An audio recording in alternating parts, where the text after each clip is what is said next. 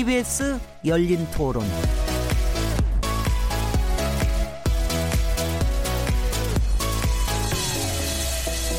안녕하세요. 묻는다, 듣는다, 통한다. KBS 열린 토론 진행자 시민 김진혜입니다.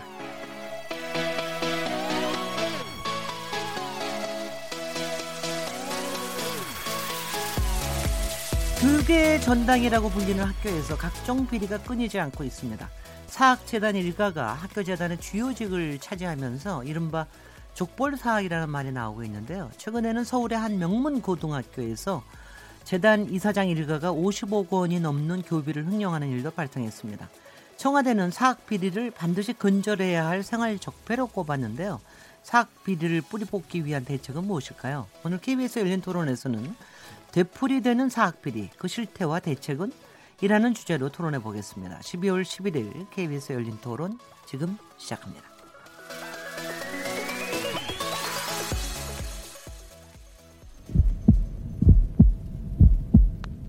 살아 있습니다. 토론이 살아 있습니다. 살아있는 토론, KBS 열린 토론. 토론은 라디오가 진짜입니다. 진짜 토론. KBS 열린 토론.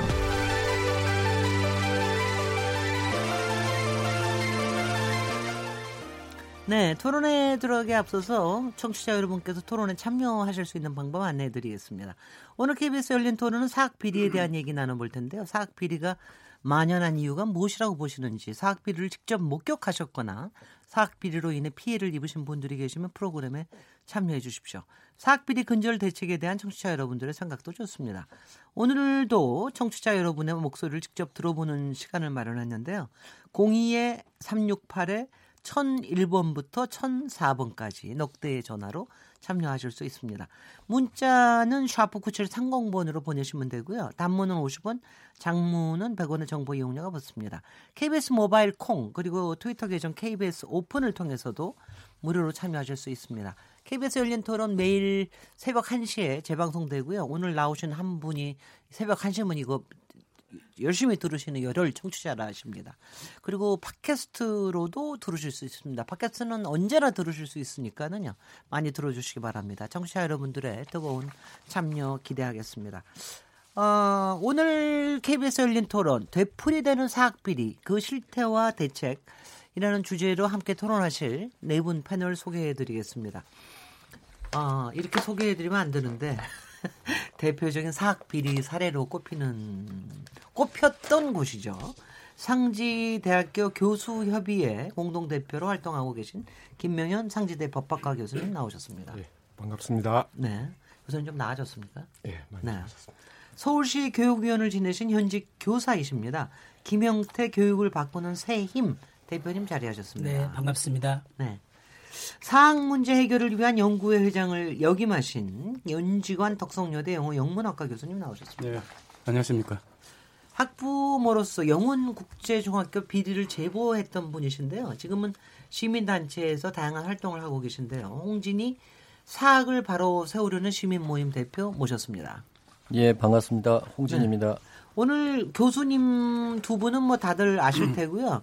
이 시민단체를 이끌고 계시는 두 분 소개를 좀 해주시죠. 김영태 어, 현직 교사님이시네요. 네. 교육을 바꾸는 새 힘. 네.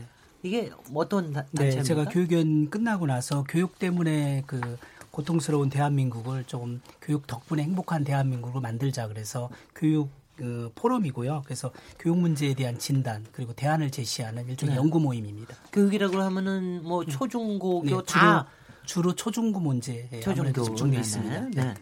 그리고 또 이게 사학을 바로 세우 세우려는 시민 모임.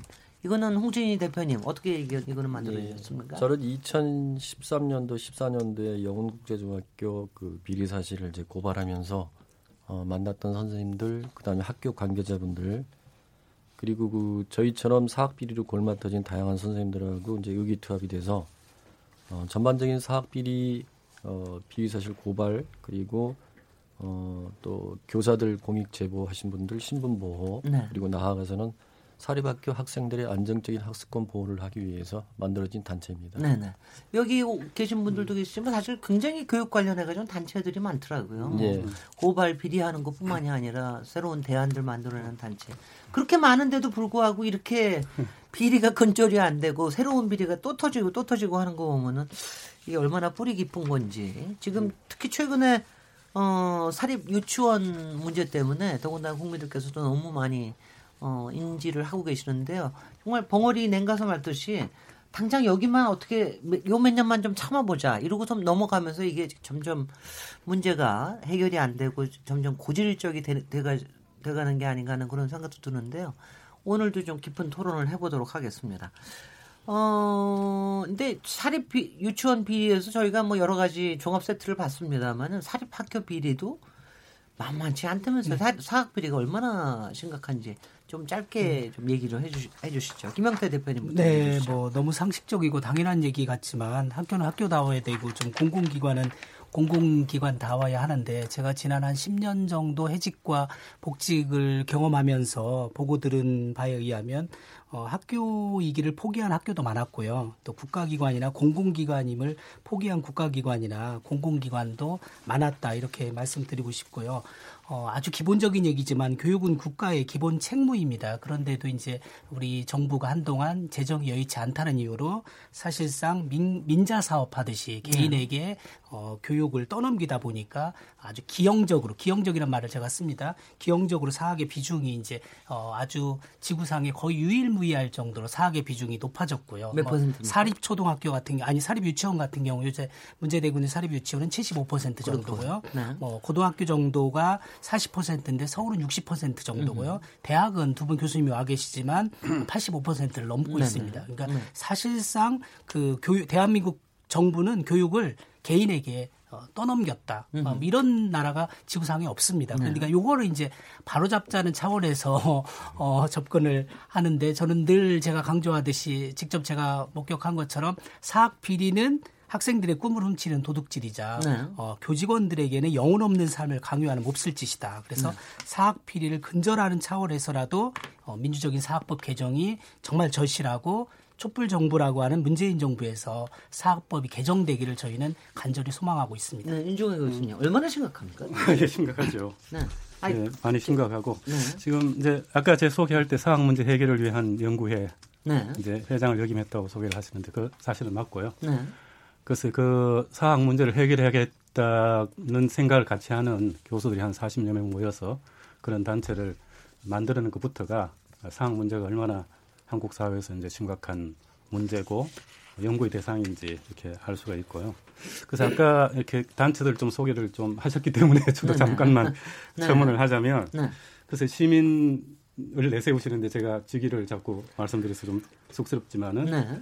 어, 그 사학 문제 해결을 위한 연구회가 2014년에 네. 4년 전에 좀 확대 개편을 해서. 어, 한국 대학학회로 어, 발족했습니다. 네. 그래서 한국대학학회에서 이제 활동을 제가 한 4년 정도 네. 회장으로 하다가 얼마 전에 그만뒀기 때문에 마찬가지로 이제 네. 역임한 셈인데 어, 이 사학 문제 해결을 위한 연구회란 이름을 어, 대학학회로 개칭한 이제 것부터가 음흠. 한국 대학의 문제가 네. 특히 이제 사학 가운데서 대학 문제가 이제 사학 문제 해결을 위해서는 대학 전체의 문제와 연동해서 이제 생각해야 된다 이런 이제 생각을 좀 깔고서 네. 그런 학교였던 것이고요.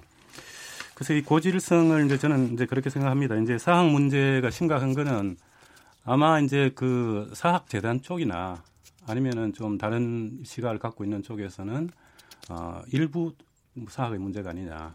그러니까 문제가 있는 사학도 있지만 사실 대다수 사학들은 건전하게 이제 운영하고 있고 그다음에 이제 한국 교육에 큰 네. 기여를 해왔기 때문에 그런 식으로 일방적으로 매도한다는 쪽으로 이제 보는 시각도 있습니다. 한편으로는 큰 기여를 한 것도 사실이고요. 네.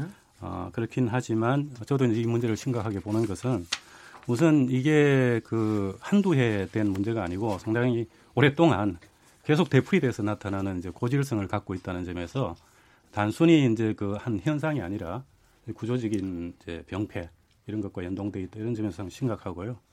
이제 앞으로 이제 뭐 지금 사립 유치원 문제 터진 것처럼 이 전체적으로 사학이라는 제도가 갖고 있는 문제성이 예, 한국 그 사회가 점점 더 민주화되면서 또 어느 정도 이제 공영적인 공공적인 의식이 커져가면서 점점 더 심각한 문제로 비화할 것이 아닌가. 네. 특히 대학 문제가 저는 이제 그렇다고 보는데 나중에 네 네. 또 예, 대학 문제 얘기되면 더 하겠습니다. 네, 홍진희 대표님 얼마나 심각하다고 보세요? 어, 저는 그 KBS 시- 김덕훈 기자님이 12월 8일 날 발표한 그 기사 내용을 보니까요. 어, 전국 비리에 그 드러난 학교가 약 80곳이라고 그랬습니다. 네. 그러면 전국의 고등학교가 사립고등학교 640개 교가 있는데 어, 그렇게 되면 드러난 학교만 해도 전국의 15% 정도를 차지하고 있다고 보는데 어, 이거는 드러난 숫자고요. 드러나지 않는 숫자까지 치면은 최소한 두세 배.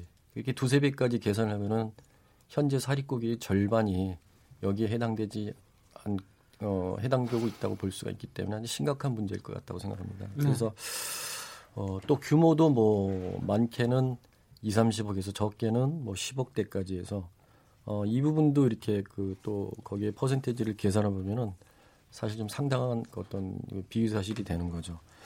어, 가끔 그 대학교의 어떤 사립학교 비리를 주장하는 교수님들하고 만나면 좀 우스갯소리를 저희가 간혹 합니다.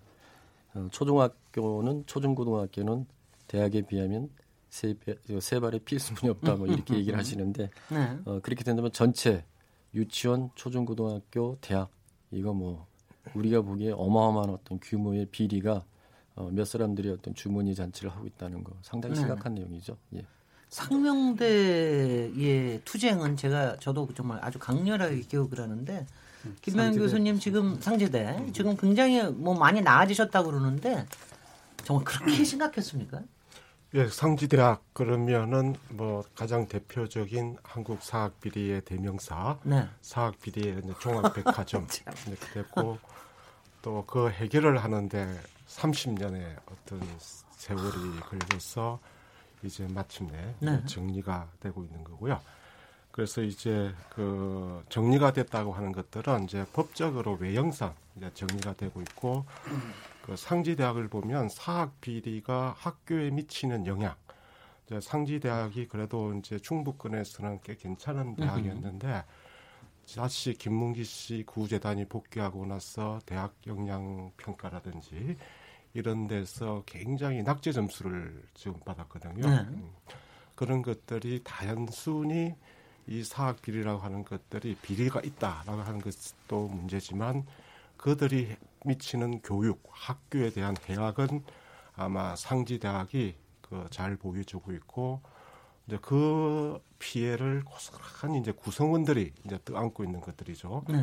그렇지만 이제 상지 대학은 또 굉장히 또 투- 열심히 해왔던 대학이기 때문에 지금 구성원들이 그와 같은 어떤 구재단이 쌓여놓았던 적폐를 청산하면서 네. 새로운 어떤 그 도전과 발전의 기틀을 네. 그 마련하고 있는 중입니다.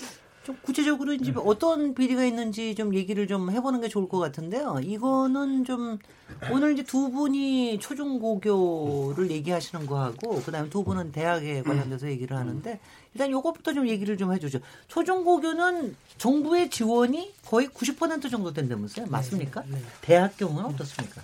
정부 지원이. 음, 대학교 같은 경우는 이제 그 직접적으로 뭐 지원되는 이제 부분들은 주로 목적형 사업으로 네. 이제 그 R&D 사업이 이제 주로 그렇죠. 되었고 프로젝트로. 그런데 네. 우리가 묵과를 하지 말아야 될 것들이 그 요즘에 국가 장학금 있잖아요. 네. 이제 국가 장학금은 이제 대학생들이 이제 등록금을 내기 위한 건데 그 등록금을 내는 학생들의 약 그 40%가 국가 장학금을 이제 받고 있다는 겁니다. 그렇다 그러면 국가 장학금도 명확한 공적 자금이고 알겠습니다. 국민 자금이잖아요. 그렇게 예, 보시면 예. 대단할 거다 이런 생각이 네. 그래서 요거를 이렇게 좀 얘기를 하죠. 일단 이제 최근에 어 마치 사립 유치원 비리 때문에 했듯이 그 이름도 정말 참 영광스러운 것 같은데 휘문고에서 재단에서 이게 사학 비리가 터졌단 말입니다. 그래서 일단 고등학교 얘기를 조금 집중적으로 해보고요. 그러고 난 다음에 대학 얘기를. 근데 조금 저희한테 개념을 어 그러니까 어떤 종류의 비리 그러니까 저희가 보통 생각하면은 뭐 생각하는 게 횡령이 제일 많이 나오는데요.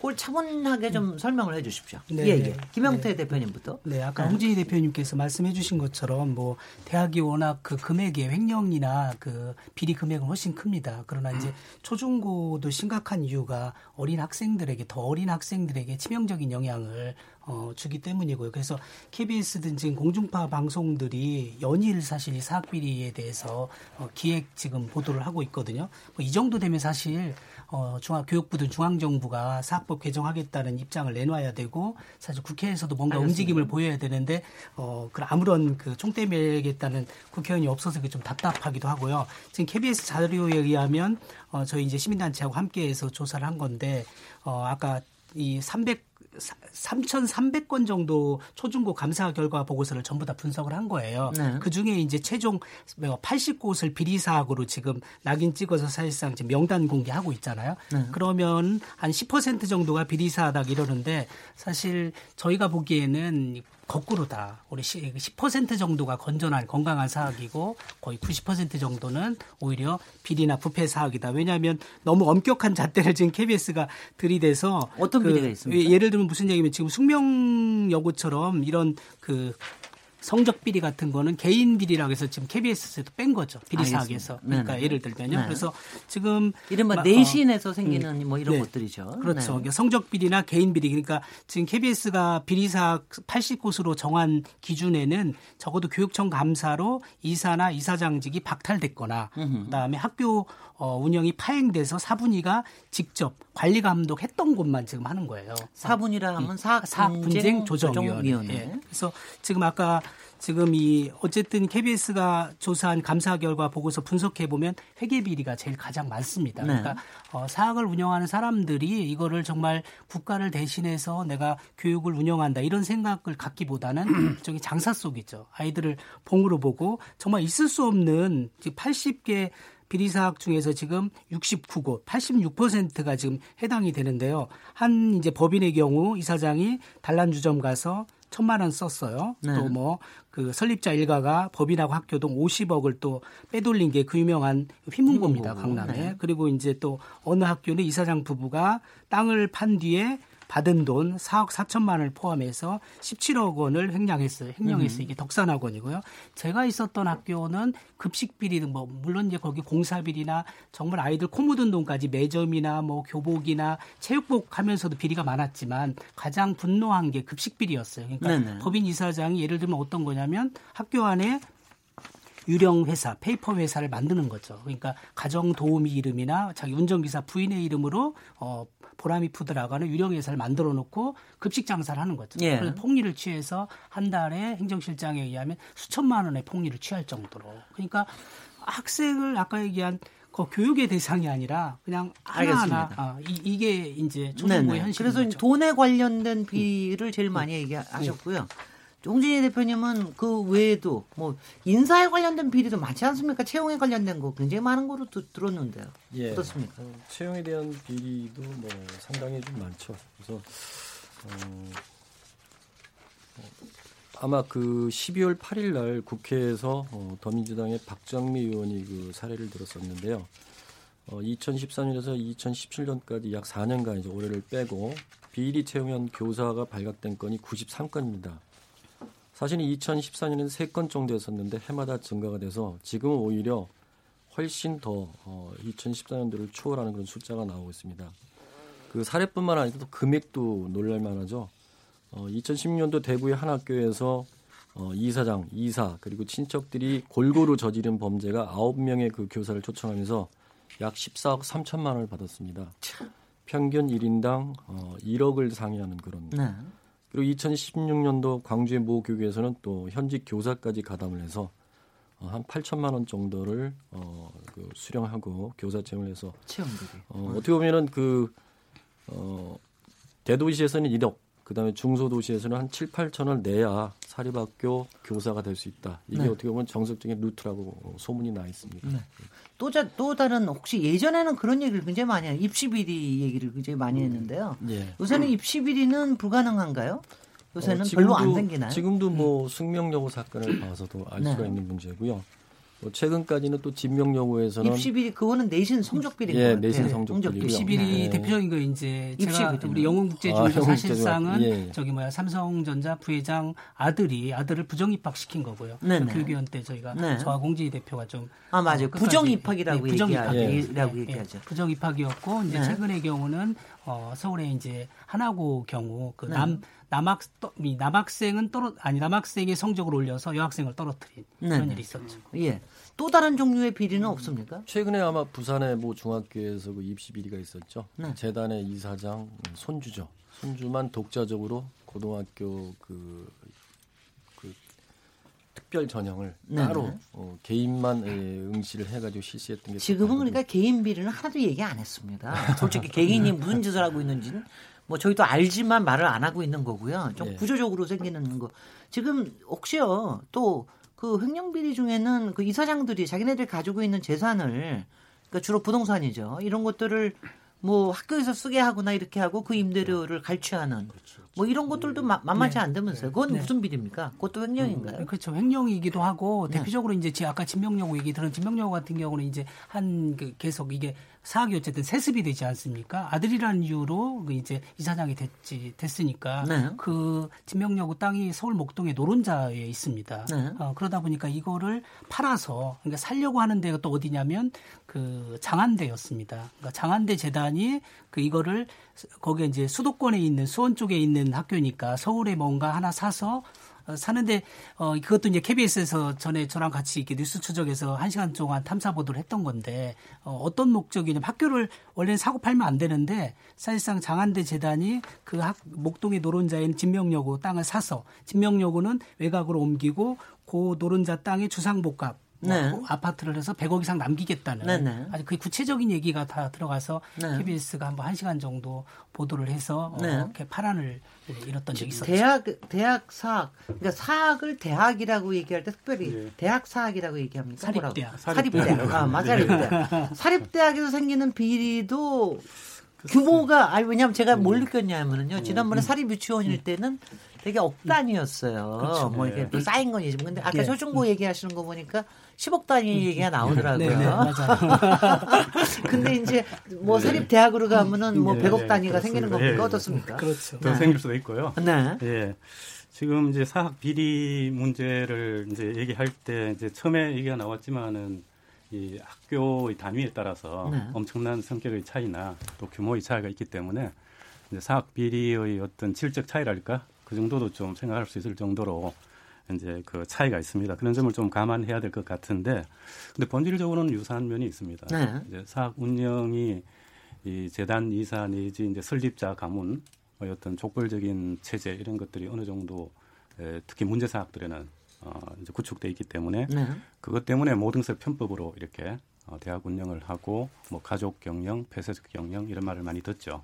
거기서 이제 비리가 이제 생겨날 수밖에 없는 구조적인 어, 틀이 있는데 이제 전체적으로 뭐 그 중고등학교든 대학이든 이 비리 유형이랄까 역시 이제 돈 문제가 가장 이제 많을 수밖에 없고요. 이게 네. 현금이 오고 가는 곳이지 않습니까? 큰 이제 기업체는 아니지만 어쨌든 사업적인 어떤 성격도 갖고 있고 대학들이 아, 특히 대학은 그렇고요. 이제 그런 점에서 이제 뭐 회계 관련 비리가 우선 가장 많이 이제 지적되는 거. 어, 그것은 아무래도 이제 그 이 정부에서 이제 역설적으로는 저 사학을 어느 정도 통제를 하기 위해서 이 회계 규정을 예컨대 교비 회계하고 또 법인 회계 이렇게 나눠 놓고 또 교비 회계 가운데서도 등록금 회계와 비등록금 회계 이렇게 네. 나눠 놓고 엄격하게 어떤 규정에 따라서 사용하게 이렇게 지침이 되어 있습니다. 네.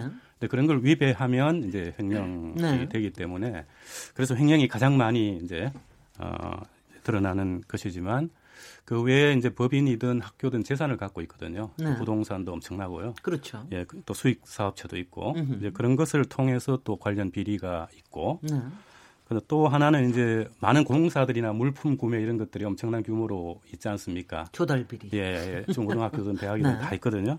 거기서 뭐 리베이트나 뭐 여러 가지 이제 문제가 이제 네. 생기게 되고요.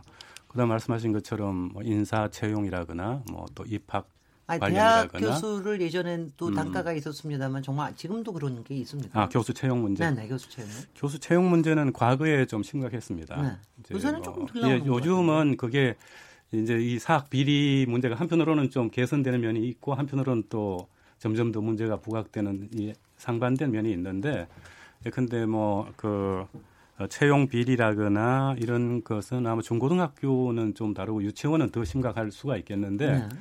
어, 대학은 어떤 점에서는 그것이 중요한 문제로 의제로 이제 제기되는 그런 시기는 이제 지난다고 여겨지고요. 그러면 고학력자가 많아져서 그런 것 같아요. 예전에 이- 비해서. 예, 고학력자도 많고 네. 전체적으로 뭐 대학이 이제 그 어, 여러 가지로 이제 그 특히 평가 수밖에 제도가. 이제 형성되고 난 후에는 한 10년 전부터는 대학이 다 평가를 받거든요.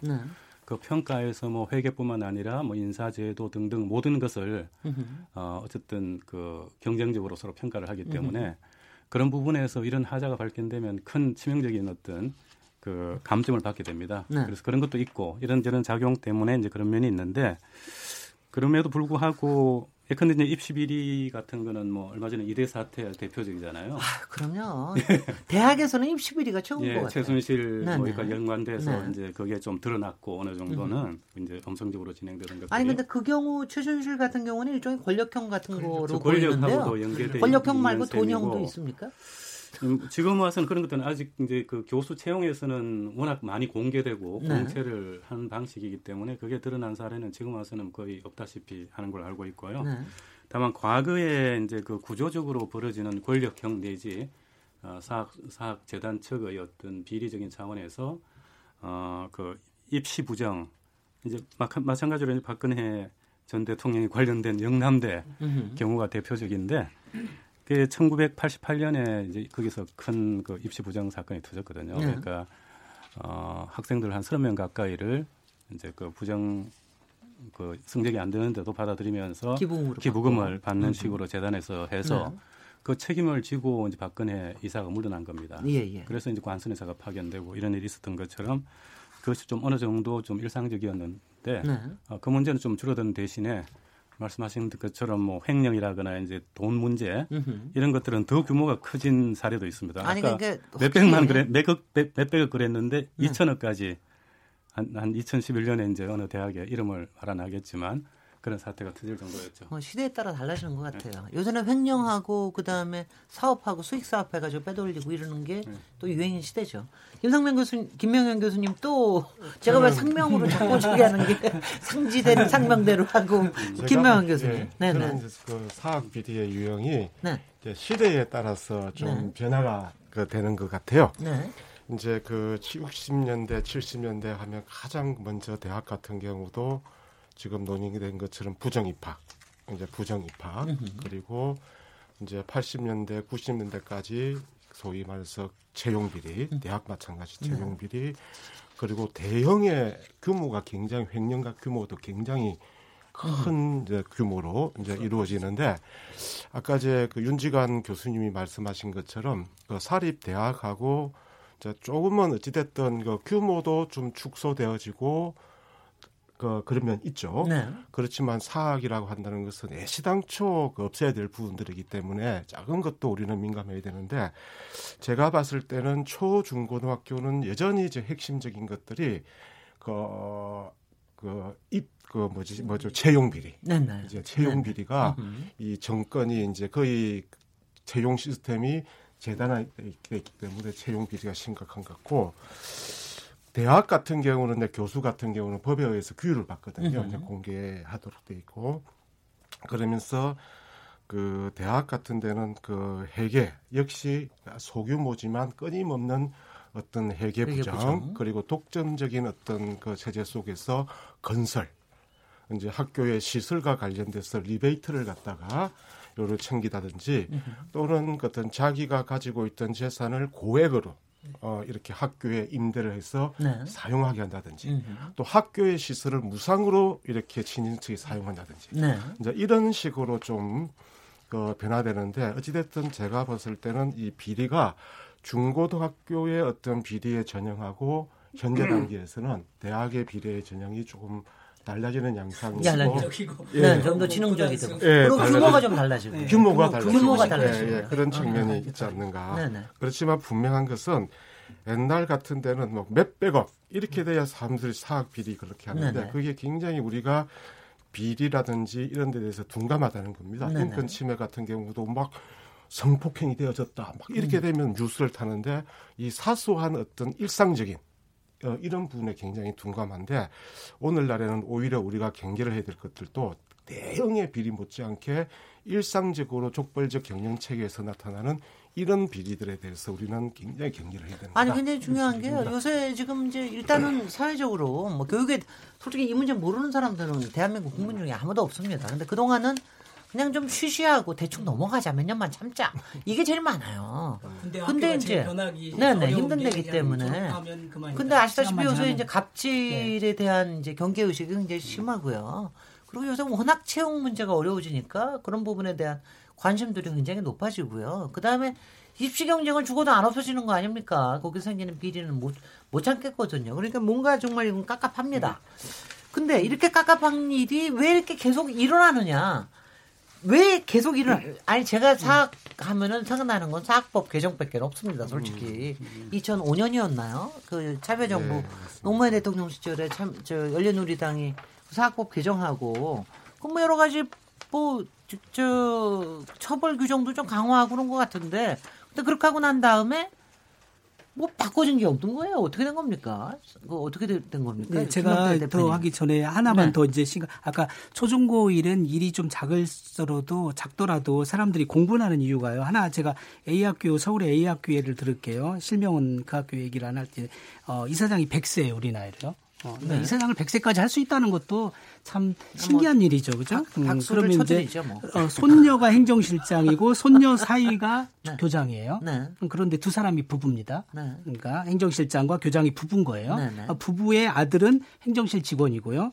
딸은 또 그 학교 교사입니다. 그러니까 이렇게 학교를 하나 설립하면 그냥 자자손손 어떻게 보면 생계 유지가 만년 되는 거죠. 예, 생기는 거죠. 그리고 온갖 아까 비리를 저지르고 또 어떻게 갑질을 하면서 어떻게 보면 그 한 번 학교 한 번 설립했다는 이유로 이렇게 예? 어, 참 너무 심하지 않나. 그리고 아까 우리 진행 작가께서 말씀하신 것처럼 학교 운영비의 90%가 정부 지원금이라고 하는데 네. 저 저희가 보면 분석해 보면 거의 99% 100% 가깝게 국민 혈세로 운영되는 것도 많아요. 네. 그러니까 법인이 부담해야 되는 법정 부담금이라는 게 음. 있습니다. 최소한에. 근데 그거를 단 1% 아예 전 안 하는 데도 있고요. 아, 그러니까 그래요? 부담하는 학교가 오히려 법인이 어, 바보 같은 이런 게 되는 거죠. 그러니까 음. 학교 어, 운영이 국민의 혈세로 운영되는데 학부모의 부담 납부금하고 이제 국민의 혈세인 국고가 지원이 되는 겁니다. 그러니까 네. 공립학교하고 똑같이 지원되는 거예요. 네. 그러니까 사립도 사실상 국민의 혈세로 이루어지는 준공립인 알겠습니다. 셈이에요. 그러면 예? 사립 초중 고, 고교는 그래도 에듀파인이라는 그 무슨 회계 시스템을 그대로 쓰고 있지 않아요? 아니 근데 에듀파인을 이제 재정 결함 보조금 그러니까 국고 지원을 받는 데는 에듀파인을 적용하는데요. 예를 들면 아까 우리 지금 문제되고 있는 사립 유치원이라든지 아, 사립 유치원은 물론 네, 예. 아니면 그 재정 지원을 받지 않는 학교들이 있어요. 오늘 사립 유치원은 전에 빼고 있었던- 얘기하죠. 그건 별도로 아, 싸워야 그러니까 됩니다. 지난번 네. 저희가 문제 담았던 영웅 국제중이나 네. 자사고나 이런 또 일부 요즘 또 문제되고 있는 서울 미고 같은 경우는 또 교육청의 재정 지원을 받지 않는 학교도 있어요. 네. 그 학교는 또 에듀파인을 사용하지 않아도. 어? 그러다 보니까 예, 제가 예. 요거 하나만 더 너무 자세하게 덧붙이면- 얘기를 하시면 아, 네. 얘기하시는 것보다는 아, 저희한테 큰 그림을 그려주시는 게 그러니까 좋습니다. 그러니까 공분을 하나 일으킬 만한 제가 네. 어, 찾아보니까 서울시 교육청이 서울 시내 사립학교에 지원하는 예산이 1조 1,600억이에요. 음, 1조가 넘는데 그러면 1년에 한 학교당 한 4억 정도입니다. 네. 그런데 서울에서 그래서 제가 우리가 공립학교 신설하는데 얼마 정도 드냐 근데 공립학교 고등학교 하나 설립하는데 한 평균 한 500억 정도 듭니다. 네. 그러니까 어 일부 우리 시민단체나 사람들은 뭐라고 얘기하냐면 차라리 부패 사학이나 이 비리 사학에 지원하는 돈으로 공립학교를 차라리 늘리자 네, 네. 오죽하면 예. 어, 그런 얘기를 한다는 거죠. 예, 예. 네, 지금 제가 하는 게 이런 부분이 왜 법이 있고 법도 있고 감사도 있고 처벌 규정도 있고 또 에듀파인 시스템도 하고 있고 근데 왜 이렇게 일어납니까? 네, 홍인진이 대표님. 뭡니까? 뭐가 문제입니까, 도대체?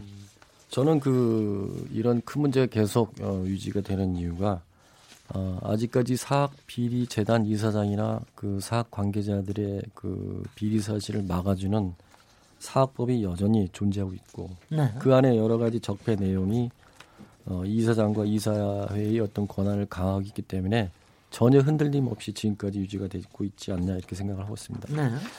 어, 그 다음에 그 사학법이 문제가 되면은 또 다른 대안은 없냐 하면 사실은 대안이 있습니다.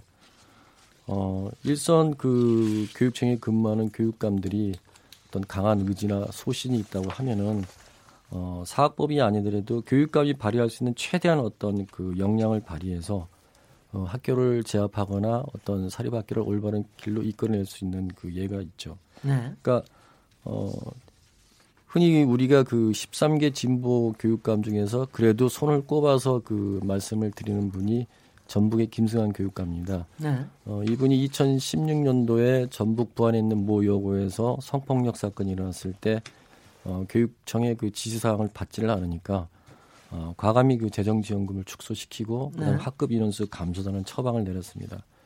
어, 사실은 그걸 당하는 그 학교나 학부모 또는 학생들 입장에서 상당히 고통스럽고 힘든 일이겠죠.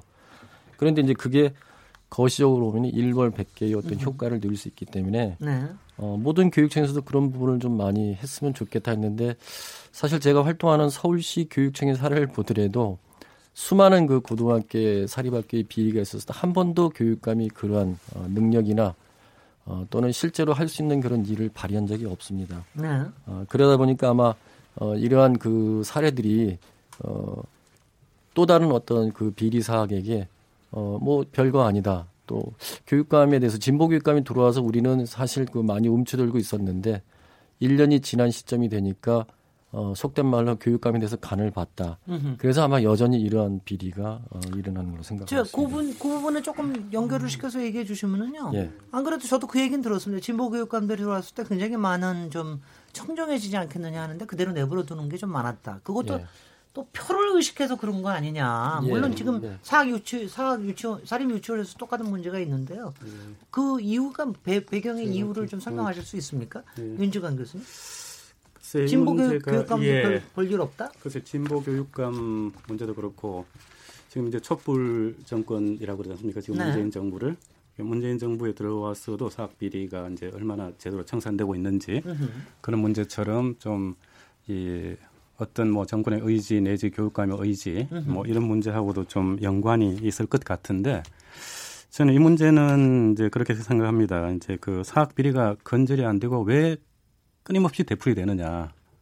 얘기하신 것처럼 네. 이제 뭐 사학법도 있고 여러 가지 이제 조치도 있고 글쎄요. 사학법뿐만 아니라 뭐뭐 법인에 법적으로도 대한 예, 네, 예, 예. 저 조치를 취할 수도 있고 네. 뭐 이런 건데 그럼에도 불구하고 되풀이되는 이유 가운데 하나는 물론 사립 학교법의 미비점 이런 것도 아마 영향을 미쳤을 겁니다. 네. 좀더 이제 그 사학 경영을 민주화할 수 있는 그런 법으로 말하자면 지난번에 참여정부에 처음 했던 개혁 법안대로 그대로 유지됐으면 네. 어, 훨씬 더 나은 면이 있었겠지만 이제 그런 그럼에도 불구하고 개, 어느 정도 개선된 형태의 사립 학교법을 우리가 갖고 있어요. 네. 상당히 많은 통제들을 하고 있고 그럼에도 불구하고 되풀이되는 거는 역시 저는 이 사학과 관련된 어떤 관행이랄까 네. 문화랄까 어, 우리가 소위 이제 적폐 청산을 한다고 할때그 적폐가 그냥 어, 일부 그 범법자를 징벌하는 선으로 끝나지 않지 않습니까? 네. 다 이해관계가 들어오고 다르고 하는 많은 사람들이 지금까지 해온 관행의 문제, 아, 또 이해관계의 문제 이런 네. 것들을 이제 조, 조율을 할 수밖에 없는 그런 상황인데 네. 에, 사학 문제에서 가장 심각한 문제는 역시 이제 그 이 사학에는 소유자가 있다는 그런 어떤 의식, 어, 내지 관행 이런 것이 이제 뭐 법에는 물론 그게 없습니다. 법적으로 보면 사학은 소유자가 없어요. 네. 법인 형태로 유지되기 때문에 네. 어, 그럼에도 불구하고 이제 그 오너란 말이 일반화되어 있는 것처럼 어, 오너가 있어야 된다는 얘기도 있고 음흠. 그거는 뭐 일반 그 대중들의 인식 속에서도 그럴 뿐만 아니라 예컨대 이제 뭐 정치인들이나 아니면은 뭐 어, 정부 입안자들이나 이런 사람들이나 아니면 법관들이나 어, 이런 사람들 마음 속에도 어, 사학의 오너에 대한 인식이 아직까지도 완전히 씻겨지지 않는 그런 면이 이제 저는 어, 같습니다. 예, 예, 상당히 이제 그 심각한 문제로 계속 이 문제를 되풀이하게 되는 그런 문제고요. 네. 이제 저도 이제 뭐 상지대는 우리보다 더 이제 유명한 이제 어, 그런 분규 사학이 네. 나중에 네, 됐지만. 아, 아 민주화로 됐지만 민주사고 뭐 우리 덕제가 이제 그 재직하는 덕성여대도 과거에 심각한 사학 분규를 예, 예. 겪었고 기억납니다. 한 10년 정도 갔습니다 거기도. 네. 근데 그 일을 뭐 저도 겪었는데 그걸 겪어본 사람은 누구나 알겠지만 이 사학 재단과의 싸움이랄까 이런 거는 반드시 학, 학내에서 예, 사학에 이제 문제되는 그런 소유주와 아니면 그 체계와 싸우는 문제만이 아니라 네. 이 어떻게 보면은 기득권 질서의 어떤 어 우리 사회 사회 전체에 네. 퍼져 있는 어떤 기득권 질서랄까 그것과 결합돼서 사학 재단이 움직인다는 걸 절감하게 됩니다. 예, 예. 그래서 정치권이 네네. 됐든 뭐 언론이 알겠습니다. 됐든 뭐 그래서 이게 점점 이렇게 사학 분계 해결 안 되는 거죠. 예, 예. 김현만 교수님. 예. 얘기하고 김명현 교수님 얘기하시고 저 저 일부 토론을 조금 마무리해야 됩니다. 이제 한 가지는 동의를 하고 한 네. 가지는 동의를 할 수 없는 부분이 있어가지고 왜 그 사학 비리가 건절해야 되지 않느냐? 아마 제도적인 것은 제가 이제 법학 교수고 뭐 제도적인 연구를 했기 때문에 있는데 이것은 사실은 윤지강 교수님께서 말씀하신 대로 이것은 어떤 단순히 제도로서 해결할 수 있는 그 문제가 아니라 우리의 어떤 문화의 문제이기도 하다라고 네. 하는 겁니다. 이제 가장 사학 비리와 사학 부패를 좋아하는 사람은 아무도 없습니다. 아무도 사학 비리를 옹호하고 그 하는 사람은 없는데 바로 뭐냐면 우리들 사이에 강고한 소유 의식입니다. 그래서 사학 비리를 해서 전부 납, 그 퇴진해야 돼 라고 하지만 아 완전히 퇴진시키면 아 그 사람이 돈을 얼마나 낸- 내서 학교를 만들었는데 학교는 주인이 있어야지. 라고 하는 어떤 의식들 속에서 그런데 이것이 국민들 뿐만 아니라 교육부 관료와 사법부에도 작용을 하는 겁니다. 예, 예, 알겠습니다. 예, 그런 측면이 하나 있고 그러면 그것을 그 김성한 교육감님 이제 이야기를 했는데 저는 요거는 저희 2부에서 조금 아, 더 집중해서? 네, 아, 교육감과 교육 교육 또 교육부와 또 국회와 요거는 전반적으로 그 전반적으로 같이 묶어서 얘기를 하는 게 좋을 것 같, 같고요. 이제 청취자들 머릿속에 다 들어오셨을 것 같아요. 예전에는 뭐 입시 비리 뭐 어, 채- 성적 비리 이런 부- 뿐만이 아니라 채용 비리, 횡령 비리, 부동산 비리, 리베이트 비리, 조달 비리, 고용세습, 친인척 채용 이거 어떻게 하면 좋습니까? 뭐 이거 정말 어려운 것 같고요. 어, 이제 일부 잠깐 마치고 또 시민들의 목소리와 청취자 문자 좀 들어보겠습니다. 지금 여러분께서는 KBS 열린 토론 시민 김진애와 함께하고 계십니다.